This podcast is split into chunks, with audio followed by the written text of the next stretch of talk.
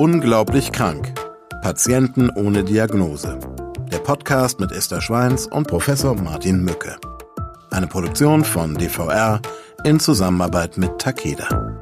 Ich bin Esther Schweins, ich bin Schauspielerin und Regisseurin. Ja, und seit ich denken kann, interessiere ich mich für Themen rund um die körperliche, geistige und seelische Gesundheit. Und in meinen Augen ist es extrem wichtig, dass Menschen mehr über die Funktionsweise ihres Körpers und auch über medizinische Zusammenhänge wissen. Denn nur so, glaube ich, können sie für Ärztinnen und Ärzte vom Patienten auch zum Partner auf Augenhöhe werden. Mein Name ist Professor Martin Mücke. Ich leite das Institut für digitale Allgemeinmedizin und auch das Zentrum für seltene Erkrankungen am Universitätsklinikum Aachen. Ich behandle Patientinnen und Patienten mit rätselhaften und oft quälenden Symptomen. Als Mediziner aus Leidenschaft setze ich alles daran, diesen Menschen, die oft eine jahrelange Ärzte-Odyssee hinter sich haben, endlich zu einer gesicherten Diagnose zu verhelfen. Eine Freundin fürs Leben. Für Laura dreht sich das Leben um zwei Dinge. Ihren kleinen Sohn Luan und Blumen in allen Formen und Farben. Mit ihrer besten Freundin Alice, die Konditorin ist, hat sich die alleinerziehende Mutter und gelernte Floristin nach der Trennung von ihrem Mann mit ihrem eigenen kleinen Business selbstständig gemacht. Ein Start-up, das im Rekordtempo vom Geheimtipp zum erfolgreichen Geschäftsmodell geworden ist. Denn die beiden 34-jährigen Frauen fallen mit ihren spektakulären Kreationen auf und sind zu Lieblingen der Schönen und Reichen geworden. An den kongenialen Kombinationen aus Lauras fantasievollen floralen Meisterwerken und den großartigen Gebilden aus Ganache, die Alice kreiert, kommt schlichtweg niemand vorbei, der etwas auf sich hält. In nur wenigen Monaten haben die beiden Freundinnen von Sweet and Bloomy den ursprünglich prognostizierten Jahresumsatz mit ihren außergewöhnlichen Projekten und exklusiven Auftragsarbeiten bereits doppelt eingespielt. Es sind vor allem prominente junge Entscheider und erfolgreiche Influencer, die verrückt nach allem sind, was Laura und Alice von der exzentrischen Hochzeit bis zur glamourösen Produktpräsentation auf die Beine stellen. Und so sorgen sie mit ihrem enormen Talent und dem Mut, die Branche mit wilden Ideen komplett aufzumischen, immer wieder für euphorische Posts auf den reichweitenstarken Social-Media-Profilen ihrer begeisterten Fanbase. Mittlerweile ist ihre Warteliste dadurch so lang, dass sie für die nächsten 14 Monate ausgebucht sind und ihre eigene Insta-Seite bereits über 100.000 Follower hat. Um vor Stress und im Angesicht der auf lange Zeit im Voraus gefüllten Auftragsbücher nicht komplett durchzudrehen, erden sich die beiden Frauen immer wieder gegenseitig und Laura wird nicht müde, ihre Lieblingspassage aus Michael Endes Roman Momo zu zitieren, in dem Momos Freund Beppo ihr das Geheimnis seiner Arbeitsweise verrät. Beppo ist Straßenfeger. Er liebt seine Arbeit und die frühen Stunden des Morgens, wenn er Zeit hat, sich dieser Arbeit mit Hingabe zu widmen. Mit seinem Besen kehrt er langsam und gründlich die Straßen, und er weiß, wenn man immer nur an den nächsten Besenstrich denkt, dann merkt man gar nicht, dass man auf einmal fertig ist. Deshalb denken auch die beiden Senkrechtstarterinnen immer nur von einem Projekt zum nächsten. Doch nicht alles kann man planen und nicht jedes Problem mit einem guten Einfall aus der Welt schaffen. Und so macht Alice an jenem verhängnisvollen Morgen nur einen schlüpfrigen Spruch, denn für drohende Tragödien und düstere Schatten gibt es gerade keinen Platz in ihrem Wunderland voller Glücksgefühle und Erfolg. Na, wilde Nacht gehabt, Süße? Dachte bisher, dass du als Floristin Blümchensex bevorzugst, aber offensichtlich magst du es manchmal auch etwas ruppiger. Alice, ihre Freundin und Geschäftspartnerin, grinst Laura neckisch an. Beide liegen gemütlich im King-Size-Bett von Lauras Hotelsuite, die ihr großzügiger Auftraggeber für sie gebucht hat, und frühstücken. Es sind Sommerferien und Luan, Lauras Sechsjähriger, ist bei seinem Papa. Beste Voraussetzungen nach dem grandiosen Erfolg der 20er Jahre Motto-Hochzeit im Gatsby-Style am gestrigen Abend, den Aufenthalt im mondänen Seebad Binz auf Rügen für die gemeinsame Auszeit mit Meerblick um einen Tag zu verlängern. Ja, wirklich wild. Der Typ war erst Mitte 20, aber hey, Erfolg macht sexy. Gut, dass wir bei dir frühstücken. Wo meine war, ist jetzt nämlich ein rauchender Krater, lacht Blumenexpertin Laura. Aber was genau meinst du mit ruppig? Alice, die gerade in ein mit Räucherlachs und Kaviar besetztes Stück Baguette beißt, deutet mit einer Kopfbewegung auf Lauras Beine, die aus ihrem kurzen Nachthemd ragen. Als diese ihren Blick senkt, erschreckt sie. An ihren Unterschenkeln und Knöcheln sind mehrere Ansammlungen stecknadelkopfgroßer rot-violetter Punkte zu sehen. Fuck, was ist das denn? ruft Laura aus. Keine Ahnung, deshalb frage ich dich ja, antwortet Alice unbeeindruckt kauend und sie nimmt ihr Smartphone vom Nachttisch. Okay, wenn ich ein Foto mache und es meinem Bruder schicke, der arbeitet doch im Krankenhaus. Ja, mach mal, aber sag ihm nicht, dass das meine Beine sind, entgegnet ihre sichtlich beunruhigte Freundin Laura. Keine Sorge, abgesehen davon, mein Bruder würde dich sogar mit einem Gesichtstattoo süß finden, glaub mir. Eine Stunde später piept das Telefon und Alice liest laut die Antwort ihres Bruders vor. Ferndiagnose ist nie hundertprozentig, sieht aber für mich nach Petechien aus. Das sind kleine Blutungen der Kapillargefäße in der Haut. Von wem auch immer diese ansonsten sehr formschönen Beine sind, das würde ich definitiv in den nächsten Tagen mal anschauen lassen. Muss nicht schlimm sein, kann aber auch unangenehme Gründe haben. Schlagartig ist für Laura, die schon immer einen gewissen Hang zur Hypochondrie hatte, der so ersehnte Urlaubstag gelaufen und das Kopfkino setzt ein. Als sie den Begriff Petechien googelt, springen ihr nur die gruseligsten Ursachen ins Auge und am liebsten würde sie sich sofort in den Zug setzen und zurück nach Hause fahren. Doch Alice überredet sie, den Tag zu genießen und sich nicht von ein paar roten Pünktchen verrückt machen zu lassen. Eine Strategie, die sie noch bereuen wird, denn die kleinen Hautblutungen sind nur die ersten Vorboten auf das, was das Schicksal für Laura sonst noch alles bereithält. Zurück zu Hause macht Laura sofort einen Termin in ihrer Hausarztpraxis. Die Ärztin, die Laura schon seit ihrer Teenagerzeit kennt und weiß, wie schnell ihre Patientin Panik bekommt, versucht sie erst einmal durch Aufklärung etwas zu beruhigen. Petechien, so die Allgemeinmedizinerin, haben erfahrungsgemäß eine harmlose Ursache. Sie erinnert sich aber an eine Antibiotikabehandlung und schaut deshalb in Lauras Patientenakte. Nun fallen der Ärztin auch wieder die Details ein. Vor über drei Wochen hatte sie bei der jungen Frau eine durch einen Zeckenstich hervorgerufene Borreliose festgestellt und diese mit einer entsprechenden Antibiose behandelt. Da Petechien sowohl durch die Borrelien selbst als auch durch das verschriebene Präparat ausgelöst werden können und die zeitlichen Zusammenhänge stimmig erscheinen, führt die mütterlich wirkende Medizinerin das Phänomen darauf zurück. Fast schon eine Berufskrankheit, dachte Blumenexpertin Laura, verbrachte sie doch Stunden und Tage in ihrem riesigen Garten, wo sie immer wieder Zielscheibe für die lästigen parasitären Blutsauger wurde. Mit dem richtigen Werkzeug und einem geübten Griff hatte sie damals die Zecke entfernt, dann aber einige Tage später rund um den Einstich eine Wanderröte, ein sogenanntes Erythema migrans bemerkt, bekanntes Anzeichen für eine Borrelieninfektion. Nun stellte sie die Zusammenhänge her. Klar, weil sie noch zwei Tabletten zu nehmen hatte, war sie ja auf Rügen, bis auf einen klitzekleinen Schluck Champagner, auch dem Alkohol ferngeblieben. Langsam beruhigte sie sich wieder. Wir Ärzte sagen in einem solchen Fall Watch and wait, also abwarten und Tee trinken. Wenn die Antibiose sich ausschleicht, werden auch die Petechien langsam verblassen und dann wieder ganz verschwinden, sagte die Ärztin zum Abschied und legte Laura aufmunternd und beruhigend die Hand auf die Schulter. Laura hat Kopfkino und wir sitzen hier im Tonstudio. Hallo Martin. Hallo Esther schön, dass wir hier zusammensitzen. Ja, ich freue mich auch, wie immer. Und ähm, dass wir Lauras Erkrankung auf den Grund gehen. Laura hat Kopfkino, weil sie kleine punktförmige Einblutungen an den Beinen hat. Mhm. Das ist etwas, was ich denke, viele und auch Hallo, liebe Zuhörerinnen und Zuhörer, unsere Zuhörerinnen und Zuhörer auch schon gehabt haben und jetzt vielleicht aufmerken und die sich vielleicht gar keine großartigen Sorgen darum gemacht haben.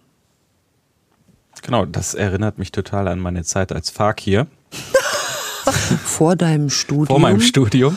Er war Nein, jung und brauchte das Geld? Also Petechien, darüber reden wir ja. Mhm. Das äh, sind eigentlich, ähm, also häufig sind sie wirklich harmlos. Das ist genauso, wie es auch in der Geschichte erzählt wird. Ähm, die können aber auch andere Ursachen haben. Und Mhm. wir reden von kleinen Einblutungen. Mhm. Das heißt, man sieht, man sieht wie ein, ein, ein, ein Pünktchen, ein Bläschen, und dass es eben eine Einblutung ist und nicht eine kleine Pustel oder eine kleine Rötung oder was, was man eben von so einem Ausschlag kennt. Das sieht schon anders aus. Genau. Das sind äh, so kleine rötlich-violette ähm, Einblutungen, also wie man es auch sagt, hier Stecknadelkopf groß. Und die entwickeln sich dann später eher in bräunliche Punkte der, in der Haut. Ne? Also wenn sie abgeheilt sind und diese bräunlichen Punkte bleiben einem dann erhalten. Mhm. Ah ja. Also die, die, die können dann zum Teil auch, ähm, die können die Punkte auch in, ineinander übergehen, ne? also wenn die so nebeneinander liegen beispielsweise. Und äh, das sind ja aber schmerzlose Einblutungen und die treten häufig dann im Bereich der Arme, im Bereich der Beine oder auch im Bereich des Bauches und der, des Gesäßes dann auch auf. Ne? Also im Hintern hat man die häufiger. Und ähm, die können aber auch im Bereich der Schleimhäute entstehen, zum Beispiel am Gaumen oder in der Innenseite der Augenlider. Ne? Also äh, man muss halt mal überlegen und, wie kann man die unterscheiden. Das ist vielleicht auch ganz interessant, um äh, da ka- kann man auch selber testen. Also normalerweise sind das ja ähm, auch ähm, in der Regel Ansammlungen, die dann auch so ein bisschen an so einen Ausschlag ähm, erinnern können. Und um das zu prüfen, das kann man relativ leicht testen, indem man zum Beispiel ähm, ein Glas nimmt und ähm, mit dem Boden des Glases auf die rötlichen Punkte drückt. Und wenn das ein Ausschlag ist, werden die Punkte unter dem Glas blass. Ähm, und wenn das Petechien sind, behalten die ähm, ihre normale Färbung. Weil der, okay, die normale Färbung, weil, ähm, ähm, weil dieses Blutbläschen Mhm. dann nicht unsichtbar wird, sondern weiter sichtbar bleibt. Genau. Also Und die Rötung eines Ausschlags, dadurch, dass die Haut durch den Druck nicht durchblutet wird, sozusagen unsichtbar wird. Zumindest die Färbung. Ja, vielleicht dann noch, woher kommt das überhaupt? Das ist ähm, auch ganz interessant. Also Petechien entstehen, wenn es zu Blutung aus den kleinsten oder feinsten Blutgefäßen kommt, also den sogenannten Kapillaren. Ne? Das heißt, aus diesen kleinsten, feinsten Blutgefäßen, den Kapillaren, tritt Blut ins Gewebe aus. Genau, also ins und- Unterhautgewebe. Ja, und das, äh, das wird. auslaufende Blut sammelt sich dann punktförmig unter der Haut. Und das sind die sogenannten Petechien. So, jetzt hast du gesagt, das kann ganz harmlose ähm, Ursachen haben. Was ist eine harmlose Ursache? Also Da fällt dir keine Doch, ein, ähm, weil du. also eigentlich kann es zum Beispiel auf, auftreten, ähm, zum Beispiel äh, durch Gewalteinwirkung auf der Haut, Mhm. wenn du dich zum Beispiel verletzt einfach, ne, stößt oder so, dann kann es auftreten. Dann Wenn ist es aber harmlos, weil es dann wieder weggeht. habe. Genau. Nein, Stecknadel nicht, aber zum Beispiel, wenn du dich irgendwie stößt oder so, es, es sind nicht immer die blauen Flecken, sondern es können halt auch so kleine, äh, diese Mikroblutungen dann auch auftreten. also ne? kein Hämatom, sondern eine Mikro, eine ganz kleine Blutung. Aber könnte ich die dann, die würde ich nicht die ganzen Beine entlang Nee, haben. dann, äh, das, das hat dann meistens andere Ursachen. Also so eine singuläre kleine Petechie. Ja. Also, ähm, ne, Reibung, Druck auf der Haut ähm, kann tatsächlich bei manchen Menschen einfach zu kleinsten punktförmigen Einblutungen führen. Zum Beispiel, wenn du einen Ach, Gurt das trägst. man auch jetzt. ne, äh, das Gurt fällt mir ein, wenn man, so, Tasche. ähm, wenn man äh, nicht doll genug gestürzt ist für, oder sich doll genug an der Wand geschraubt hat für eine Schürfwunde. Ja, das meine ich aber nicht. Ich meine meine aber zum Beispiel auch Gurte, ne? Also wenn du Druck auf äh, die Haut bringst, zum Beispiel bei Taschenträgern, zu enger BH zum Beispiel auch, ne? Bei den Frauen. Ähm, Mhm. Das kann äh, tatsächlich Zu solchen auch zu solchen äh, rötlichen Punkten führen. Und ähm, Aber auch Scharlach. körperliche Anstrengungen zum Beispiel. Ne? Also äh, Ja, ich übermäßige. Anstrengung kann auch Petechien hervorrufen. nennt man auch Petechien, wenn ähm, ähm, äh, eine Frau ein Kind geboren hat und manchmal durch bei den Genau, Pressen. wenn man so schwer presst, Oder bei Gewichthebern zum Beispiel auch. Ne? kleinste Blutungen. Oder wenn du Gesicht. hier nach Covid dauernd Husten noch hast, also diese starken Hustenreize, ähm, da gibt es auch Patienten, die tatsächlich da äh, Petechien entwickeln. Jetzt haben wir zumindest ein paar Momenti äh, zusammengefasst, äh, wo es zu Petechien kommen kann und man eine direkte Herleitung hat und sich nicht erschreckt, so wie Laura. Laura erschreckt sich aber, weil ihr überhaupt kein Grund bewusst ist, warum sie jetzt diese kleinen roten Pünktchen wo sie die herhaben kann. Mhm. Was ich total verstehe, weil hübsch sehen die nicht aus. Ja, aber wenn sie uns jetzt, hat, wenn sie uns jetzt zugehört hätte, dann wäre sie ein bisschen beruhigt, weil wir haben ja noch diese ähm, bösartigen Sachen weggelassen, aber die gibt es leider auch, die zu Petechien führen können. Ähm, das kann zum Beispiel im Rahmen von Leukämien, also Blutkrebs auftreten, Infektionskrankheiten, du hast es gerade gesagt, Scharlach, pfeifrisches Drüsenfieber zum Beispiel auch. Ja. Äh, alles, was auch so mit Streptokokkeninfektionen zu tun hat. Ähm, aber ah. auch ähm, erworbene Gefäßschäden, zum Beispiel im Rahmen von einem Diabetes mellitus mhm. oder altersbedingte Verschleißerscheinungen. Ich finde das auch immer so, das ist immer so ein Name, ne? Verschleißerscheinung. Das heißt, die Kapillargefäße ja. verschleißen. Wenn es halt Gefäßschädigungen einfach ja. geben kann. Ne? Ähm, und sage Meningitis, da hatte ich davon gehört, da gibt ist das auch sowas ja, wie der, Petechien, also was man über die, dann bekommen über die Meningokokken, ja.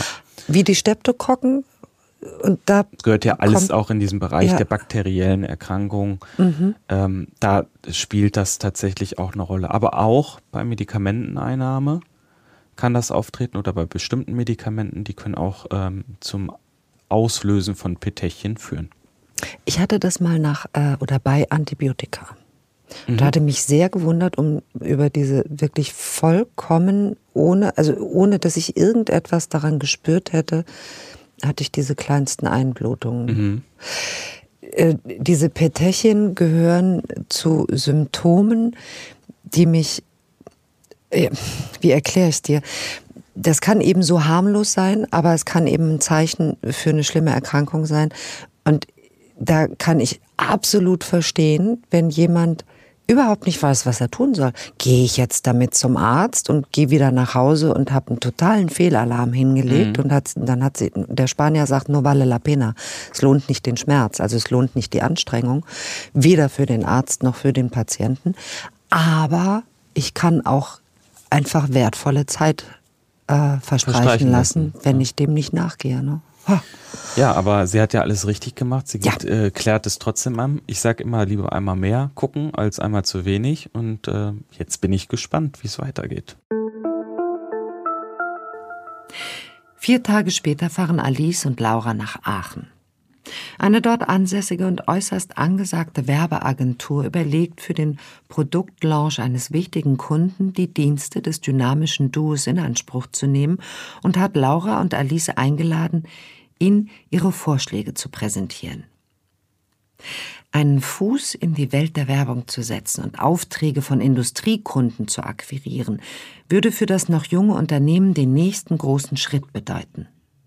Entsprechend aufgeregt sehen sie dem Treffen entgegen. Doch was als vielversprechender Geschäftstermin beginnt, endet in einer Katastrophe. Denn als die beiden Freundinnen in ihrem Hotelzimmer den akribisch vorbereiteten Pitch ein letztes Mal durchsprechen, verhält sich Laura auf einmal sehr merkwürdig. Alice zeigt ihrer Geschäftspartnerin auf dem Tablet ein hochauflösendes 360-Grad-Modell einer Torte, die eine überlebensgroße Nachbildung der Next-Gen-Spielekonsole darstellt, die auf dem Event der Öffentlichkeit präsentiert werden soll. Wie in einem freundlichen Bruder des trojanischen Pferdes sollen sich im Inneren des detailverliebten Naschwerks Tänzerinnen und Tänzer in den ikonografischen Kostümen der beliebtesten Game-Charaktere der Firma verbergen und zum richtigen Zeitpunkt für eine aufsehenerregende Überraschung sorgen. Eine Idee, die auf den ersten Blick vollkommen durchgeknallt wirkt, aber die unkonventionelle, ja fast anarchische Handschrift trägt, für die Sweet and Bloomy geliebt wird. Und? Was hältst du von der Torte? fragt Alice neugierig. Welche von den beiden meinst du? fragt Laura monoton. Du Witzbold, sag schon, ist die Idee nicht geil? Für mich sehen beide Torten gleich aus. Aber dass du eine eineige Zwillingsschwester hast, Wusste ich bis eben nicht, stammelt Laura, die versucht, die Furcht im Hinblick auf ihre plötzliche Bewusstseinsstörung mit Humor zu kaschieren. Alice, so ne Scheiß, mir geht's gerade miserabel, stöhnt sie, als die Doppelbilder kippen und sich schlagartig Schwindel und ein pochender Schmerz in ihrem Kopf ausbreiten. Krankenhaus. Sofort, flüstert sie, dann verliert sie das Bewusstsein und wacht im Rettungswagen wieder auf. Im Universitätsklinikum Aachen angekommen, wird Laura sofort auf die Stroke Unit gebracht. Die Ärzte hier sind auf eine rasche Behandlung von Patienten mit Schlaganfall oder Verdacht auf Schlaganfall spezialisiert. Darüber hinaus verfügt diese Abteilung der Klinik über die notwendige diagnostische Ausstattung und Personal mit der erforderlichen Erfahrung und dem entsprechenden medizinischen Fachwissen. So ist es möglich, in der entscheidenden Frühphase schnell und kompetent die notwendigen Schritte einzuleiten, Komplikationen rechtzeitig zu erkennen und die Folgeschäden eines Schlaganfalls zu minimieren. Der Aufenthalt auf der Stroke Unit beträgt in der Regel ein bis drei Tage. Doch weder eine Computertomographie weist in Lauras Fall auf klassische Anzeichen eines Schlaganfalls hin, noch ergibt eine Ultraschalluntersuchung ihrer Halsarterien Hinweise auf eine Blockierung oder Plaque, welche die massiven Sehstörungen und die anderen ernsten Symptome erklären würde. Im Labor werden außerdem eine Anämie und eine Reduktion der Thrombozyten festgestellt. Da die Ärztinnen und Ärzte der Stroke Unit mit ihrem spezifischen Wissen über Schlaganfälle bei Laura nicht weiterkommen, setzen sie sich nun mit Professor Martin Mücke, der sowohl das Institut für digitale Allgemeinmedizin als auch das Zentrum für seltene Erkrankungen am Universitätsklinikum Aachen leitet, in Verbindung. Ähm, wir haben bei dem Petechen vorhin darüber gesprochen, lieber einmal mehr zum Arzt gehen als etwas Wichtiges verpassen. Und so scheint es mir hier auch, das, was Laura da hat, das geht schnell wieder vorbei, aber kann auch anderes bedeuten. Mhm. Also das kann tatsächlich äh, hier bei ihr jetzt in dem Bereich der äh, sogenannten transistorischen ischämischen Attacke Ne, das ist äh, so wie kann man sich vorstellen wie ein leichter Schlaganfall. Ischämisch heißt blutlos, blutleer, mhm. Blut. Ah, Blut fließt nicht mehr. Mhm. Und ähm, das ist meistens oder kann auch ein Vorbote sein für einen Schlaganfall. Und bei ihr ist es äh, ja jetzt erstmal die Abgrenzung, die vorgenommen werden mhm. muss. Also ähm, es ist nicht normal, Doppelbilder zu sehen und ähm, auch andere äh, Sachen, äh, zum Beispiel schmerzlose Schwäche einer Hand oder Sprachstörung oder eine kurz andauernde Erblindung, also äh, das nennt man auf schlau Amorosis fugax. Ja, Sag also das ist die Amorosis fugax. Amorosis das ist die fugax. kurze andauernde Erblindung eines Auges. Also es wird einfach, das Bild wird schwarz. Genau, das ist so, du siehst halt nichts. Das ist wie als mhm. wenn du mhm. kurzzeitig blind bist. Ne? Ähm, das kann, können halt alles ähm, ja Hinweise für einen Schlaganfall sein und das ist ein Notfall. Ne? Und der gehört halt äh, auch in die Notaufnahme zu den Neurologen direkt, ne? also die sogenannte Stroke Unit, mhm. wo man sich halt äh, mit dem Schlaganfall auseinandersetzt. Und ähm, wir können ja nochmal auf diese sogenannte TIA, also transistorische ischämische Attacke eingehen. Mhm. Ähm, das sind meist kurze, Minuten andauernde Durchblutungsstörungen im Gehirn. Aha. Also da geht meistens ein kleiner Thrombus ab. Der kann zum Beispiel im ein Rahmen. Ein kleines Gerinnsel. Ein Gerinnsel, ja. Mhm. Das kann zum Beispiel im Rahmen von Vorhofflimmern, also wenn man ein Kandidat ist, der immer unter einem Vorhofflimmern leidet, mhm. da kann es sein, dass sich ähm, halt sogenannte Trompen auch im Herzen ablagern. Durch die, und weil die das Herz nicht richtig pumpt. Nicht richtig pumpt. Aha. Und dann gibt es halt Ecken und da muss man halt auch gucken, wenn man, äh, wenn man das nicht erkennt, dann äh, können die abgehen und dann ausgespült werden über den äh, Blutkreislauf und so natürlich auch ins Gehirn gelangen und dann einen Verschluss oder auch einen kurzzeitigen Verschluss einer Hirnarterie führen. Das heißt, also die ischämische Attacke ist, äh, das ist ein zu kleines Blutgerinnsel, um den Schlaganfall auszulösen, bedeutet aber, entsteht ein größerer Thrombus, ist das gleiche ein Schlaganfall, weil es zu einer genau. längeren... Und dann hat man aber den großen Schaden. Ja. Ähm, die TIA ist relativ oder ist schwer auch nachzuvollziehen, weil einfach die Symptome einer TIA, die bilden sich meistens oder immer vollständig zurück und meistens innerhalb von Minuten bis ja, einer Stunde. Ne? Und es bleibt kein Blutwert, den man messen können, könnte oder ein Wert zurück, den man messen könnte, der hindeuten würde? Also man kann halt gucken, wenn, wenn Gefäße verschlossen sind, gibt es natürlich Marker, wo man, äh, wo man nachgucken kann. Aber wenn das nur so kurzzeitig mhm. ist, ähm, du würdest zum Beispiel auch über bildgebende Verfahren, ja, bei einem Schlaganfall sieht man das, wenn Hirnareale zum Beispiel nicht ja. mehr richtig durchblutet sind. Ähm, aber auch nicht immer. Man muss halt drauf gucken ähm, wo liegt das? Sieht man das vielleicht auch gar nicht mit dem bildgebenden Verfahren, weil das an einer bestimmten Stelle liegt und bei der Tier, die bildet sich so schnell zurück, dass man das meistens gar nicht mehr erfasst, diese mhm. Durchblutungsstörung.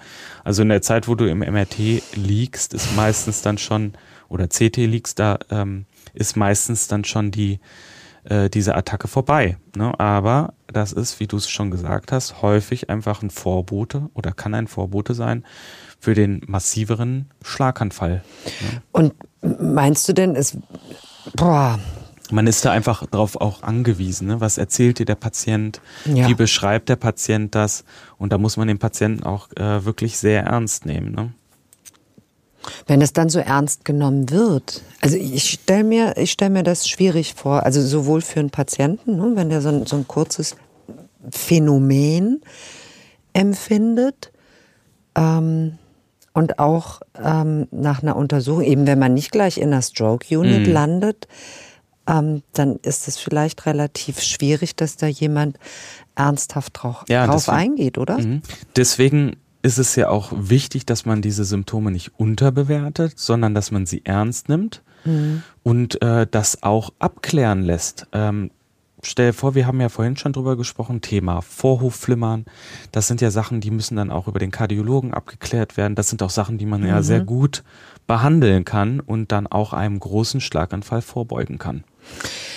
Boah, da würde man ja einem äh, Patienten fast wünschen, dass er sonst nie Missempfindungen hat, hatte, damit er so etwas auch wirklich richtig einschätzen kann, also auseinanderhalten kann. Ich kann jetzt zum Beispiel sagen, als ich hatte früher häufig Migräne und alle möglichen Missempfindungen, also mhm. heute noch. Ich würde, glaube ich, nicht einschätzen können, was was ist. Mhm. Also auch, auch, nur, auch wenn man seine eigenen Kopfschmerzen noch gar nicht so ein, eingeschätzt hat, nichts davon weiß, dass, äh, dass eine Migräne solche Vorboten haben kann, wie man sieht plötzlich auf dem einen Auge nichts oder man hat eine Aura oder prr, da fühlt sich mal was taub an. Ähm, ja, finde ich schwierig. Ja, das ist äh, auch das Thema der Körperwahrnehmung. Ne? Mhm. Was, äh, was ist normal, was ist unnormal für meinen Körper? Ähm, also definitiv, wenn du nicht siehst auf einem Auge ja, oder mhm. Doppelbilder siehst, dann äh, empfehle ich wirklich, lass das abklären. Puh. Ja, also äh, absolut. Also ich bin da natürlich total mit dir. Wir hören weiter.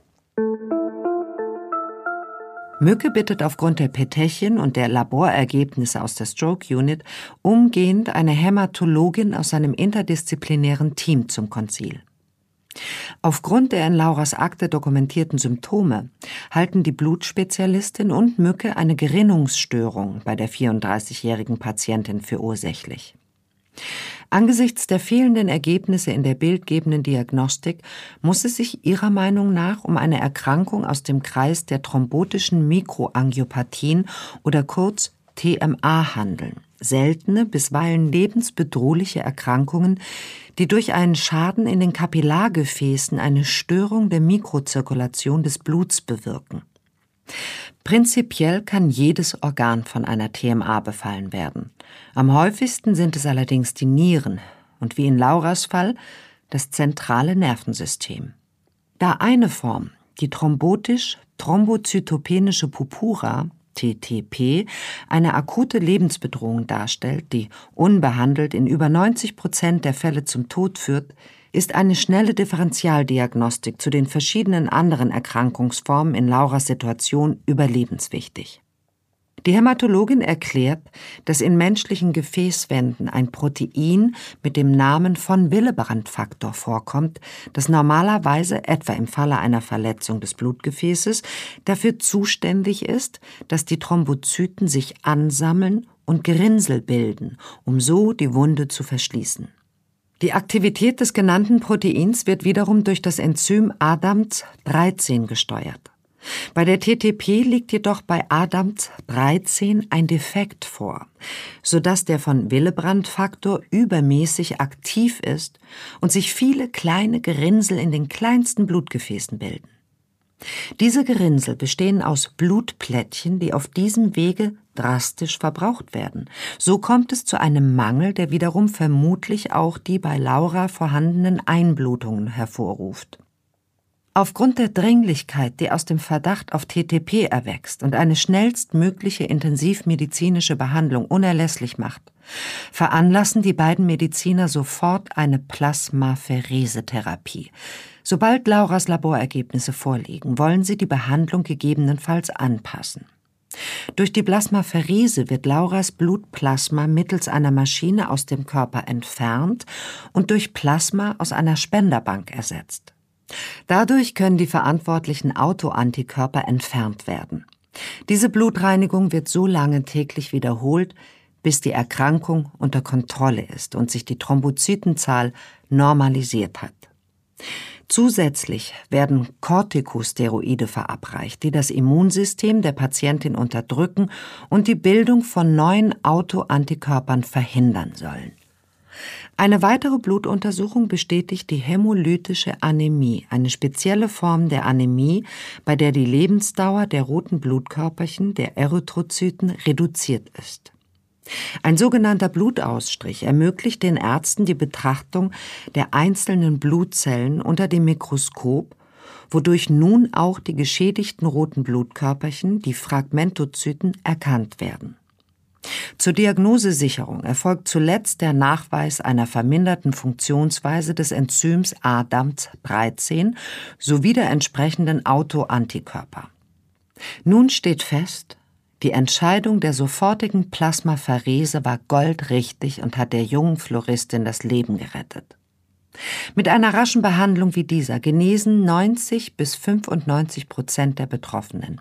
Etwa fünf bis zehn Prozent der Erkrankten leiden jedoch unter einer chronisch wiederkehrenden Form der TTP und müssen weiterhin behandelt werden.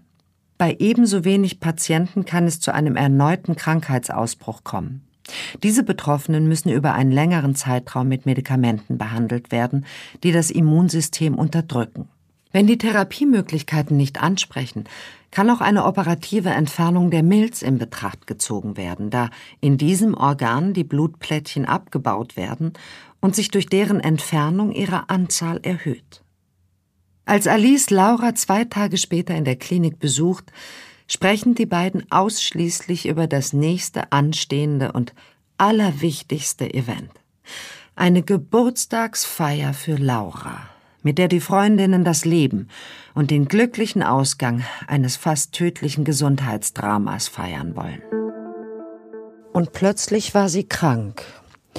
Erkrankt an einer thrombotisch-thrombozytopenischen Purpura. Sehr gut. Thrombotisch-thrombozytopenische Purpura. Sehr Oder schnell. auch für uns jetzt hier ab jetzt TTP. TTP. Kannst du mir erklären. Thrombotisch? Mhm. Bedeutet also ein Blutgerinnsel entsteht. Mhm. Thrombozytopenisch bedeutet? Das heißt, dass die Blutplättchenzahl gering ist. Also die der weißen Blutkörperchen, die Thrombozyten. Mhm. Die roten, Oder Blutplättchen, ne? Blutplättchen. Die weißen Blutplättchen nennt man Blutplättchen und die roten Blutplättchen äh, sind Thrombozyten. Aber die roten Blutplättchen. Blutkörperchen, die Erythrozyten. Genau, danke schön. Die heißen Körperchen, darauf wollte ich hinaus. Okay. Ähm, und die Purpura? Das weist darauf hin, dass purpurfarbene Stellen oder Blutergüsse auf der ganzen Haut zu sehen sind. Also, ne? also das also, hatten wir ja im Rahmen der Petechien ja auch. Genau, also insofern sind Petechien ein Hinweis auf diese Erkrankung. Ganz genau, ja. Die in diesem Fall plötzlich aufgetreten ist. Ja. Aber diese Erkrankung ist selten. Und äh, bei der treten viele kleine Blutgerinnsel, sogenannte Trompen, im ganzen Körper auf. Mhm. Das heißt, es kommt zu keinen großen Gerinnseln, die jetzt große und äh, äh, plötzliche Probleme machen würden, sondern diese eben Kleinstblutgerinnsel, die die kleinen Blutgefäße im Körper blockieren. Und aber trotzdem passiert das ja überall. Das kann im Gehirn passieren und macht kleine Probleme. Im Herzen passieren, macht kleine Probleme in den Nieren. Aber wenn ich mir jetzt vorstelle, die Nieren, da sind kleinste Gefäße blockiert. Das führt doch dann aber ja. schnell zu großen Problemen, oder? Ja, also äh, du hast recht, das kommt darauf an, wo ähm, diese Trompen sich dann ablagern mhm. und äh, welche Gefäße verschlossen werden. Und das kann natürlich dann auch zu sehr, sehr großen Problemen führen und auch ähm, bis zum Tod führen. Ne? Deswegen mhm. ist es mhm. wichtig, das relativ frühzeitig zu erkennen. Und jetzt fragt sich der äh, geneigte Zuhörer, äh, ja, aber warum haben die das bei der Bildgebung nicht direkt erkannt? Ne, das hatten ja. wir ja am Anfang, äh, wo die Sehstörung aufgetreten ja. ist, ist ja in der Stroke Unit gelandet.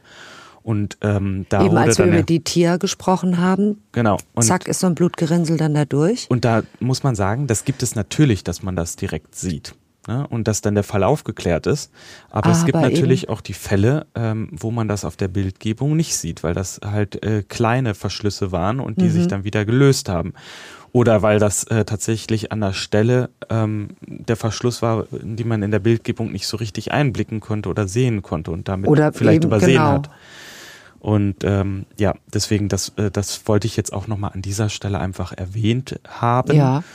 Ähm, weil die bildgebenden Verfahren natürlich auch gute ähm, Diagnostikschritte sind, um auch hier weiterzukommen. Ne? Wenn es gut läuft oder wenn, ja, wenn es so läuft, wie man ja. sich das wünscht. Ne? In dem Fall jetzt äh, waren es die Blutwerte, ja. die hilfreich waren. Vielleicht können wir aber auch nochmal auf die Symptome eingehen. Du hast ja. es ja vorhin schon äh, angesprochen. Also je nachdem, wo ähm, halt auch diese Blutgerinnsel auftauchen, können halt auch verschiedene Symptome auftreten. Dazu gehören Kopfschmerzen, dazu gehört die Verwirrtheit. Auch Krampfanfälle können auftreten und auch Koma-Zustände. Ja? So, und das eine, aber auch jeweils ohne das andere. Jetzt komme ich wieder, das meine ich zu dem, das ist unfassbar schwierig, auch für denjenigen, der es hat. Wenn derjenige nur Kopfschmerzen hat, aber auch trotzdem immer mal wieder Kopfschmerzen hatte, hä, Fragezeichen. Ja, das ist eben das Thema. Und so werden ja viele Sachen, auch, ich habe es vorhin schon gesagt, bei der Tier, ähm, ja, unterbewertet. Ne? Mhm. Aber auch, äh, je nachdem, wo es auftritt, ähm, können ja auch andere Symptome auftreten. Herzrhythmusstörung, Blut im Urin, Bauchschmerzen. Ne? Also wenn sich Gefäße ein, im Bauch... Ne? Herzrhythmusstörung, wenn es nur dieses eine Symptom gibt. Pff. Ich glaube, das ist die Masse, ne? Wenn ja, das halt Wahnsinn. halt vermehrt auftritt und irgendwann hast du schon das Gefühl, ich sollte das mal vielleicht checken lassen, mhm. dann, ähm, dann sind halt auch ähm, ja, da muss man auch handeln. Und bei ihr war das ja, äh, bei unserer Patientin hier waren das ja so diese Kette der Umstände. Also wir hatten die Pittärchen als ein Symptom, wir hatten die diesen möglichen kleinen Schlaganfall, der aufgetreten ja. ist, die Sehstörung, ne? Und ähm, da musste jetzt einfach auch geguckt werden. Weil es, man kann fast sagen, glücklicherweise die Aneinanderreihung der Symptome ist, die den Suchenden ähm, auf die richtige Fährte bringt. Und man kann ja fast schon von Glück sagen, dass es bei dieser seltenen Erkrankung diesen optischen Hinweis der Petechien gibt. Das ist ja nicht bei jeder Erkrankung so. Gut, Sind aber das war ja auch in dem zeitlichen, zeitlichen Zusammenhang äh, mit der Antibiotikatherapie. Stimmt, schon wieder dumm gelaufen. Hatte ich, das hatte ich gerade vergessen. Mhm. Also es, ja, man sieht, wie schwierig die Diagnose sein kann, auch bei einer Krankheit, die plötzlich auftritt. Sage, gibt es diese Erkrankung auch, ähm, gibt es die auch schleichend und ähm, dass die im Kindesalter beginnt? Prinzipiell, äh, das, das, tritt ja in jeder Alters- oder kann in jeder Altersklasse mhm. auftreten. Also es kann ähm, es ist genetisch. Das hat einfach auch was mit einem Enzym zu tun, dem Adams 13 oder ADAMTS 13, mhm. je nachdem, wie man es aussprechen möchte. Und ähm, wenn dieses äh, Enzym fehlerhaft ist, dann klumpen die Blutplättchen in den Blutgefäßen zusammen und die Anzahl der Blutplättchen im Blut, also die Blutplättchenzahl sinkt und die betroffenen Organe, wie beispielsweise das Gehirn oder die Nieren, ähm, können dann entsprechend auch geschädigt werden. Mhm. Und ähm, das ist halt so das Thema. Ähm, auch bei der Diagnostik. Also es gibt Bluttests zur Bestimmung der Blutplättchenzahl und der Konzentration dieses Enzyms und äh, ja auch Tests auf Antikörper gegen dieses Enzym. Ne? Wenn man sich schon auf dem richtigen Weg befindet. Genau. Also wenn man weiß, wonach man sucht. Wichtig ist, ähm, dass man, das ist ja hier auch in dem Fall nochmal beschrieben worden, dass man halt frühzeitig, auch wenn man den Verdacht hat, ähm, mit einer Therapie beginnt, ne? weil einfach auch die Letalität relativ hoch ist, wenn man es nicht behandelt. Und äh, auch wenn man die Idee hatte, da könnte halt eine TTP dahinter stecken, sollte man dann die Therapie beginnen. Und sage mir, Martin, wird es eine Therapie sein, die lebenslang ähm, angewandt wird? Erstmal muss man äh, die Akutphase überstehen und mhm. dann hängt es natürlich davon ähm, ab, warum dieser Enzymmangel vorliegt. Ist mhm. das eine genetische Geschichte? Mhm. Da muss man natürlich auch überlegen, ob man das Immunsystem entsprechend weiter äh, ähm, ja, drückt oder mhm. dämpft. Ne? Und da muss man dann auch eine entsprechende Immuntherapie dann einleiten und davon hängt das ab. Aber generell ähm, empfiehlt es sich bei dem Patienten auch eine engmaschige ärztliche Überwachung dann zu gewährleisten. Gut, dann hoffen wir, dass äh, Patienten mit äh, dieser Symptomatik zum richtigen Zeitpunkt in Behandlung kommen. Und ich freue mich auf den nächsten Fall und wünsche alles Gute. Bis bald. Tschüss. Bis bald. Sie hörten Unglaublich krank. Patienten ohne Diagnose. Der Podcast mit Esther Schweins und Professor Martin Mücke.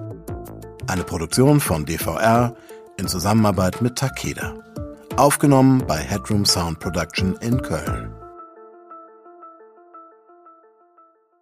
Die geschilderten Fälle beruhen auf realen Krankenakten. Sie sind jedoch zum Schutz der Persönlichkeitsrechte der Patientinnen und Patienten und aus Gründen der medizinischen Schweigepflicht anonymisiert und dramaturgisch bearbeitet. Die Inhalte und Aussagen des Podcasts ersetzen keine medizinische Konsultation. Sollten Sie geschilderte Symptome bei sich oder anderen wiedererkennen oder gesundheitliche Beschwerden haben, wenden Sie sich umgehend an eine Ärztin, einen Arzt oder in akuten Fällen an die Notaufnahme eines Krankenhauses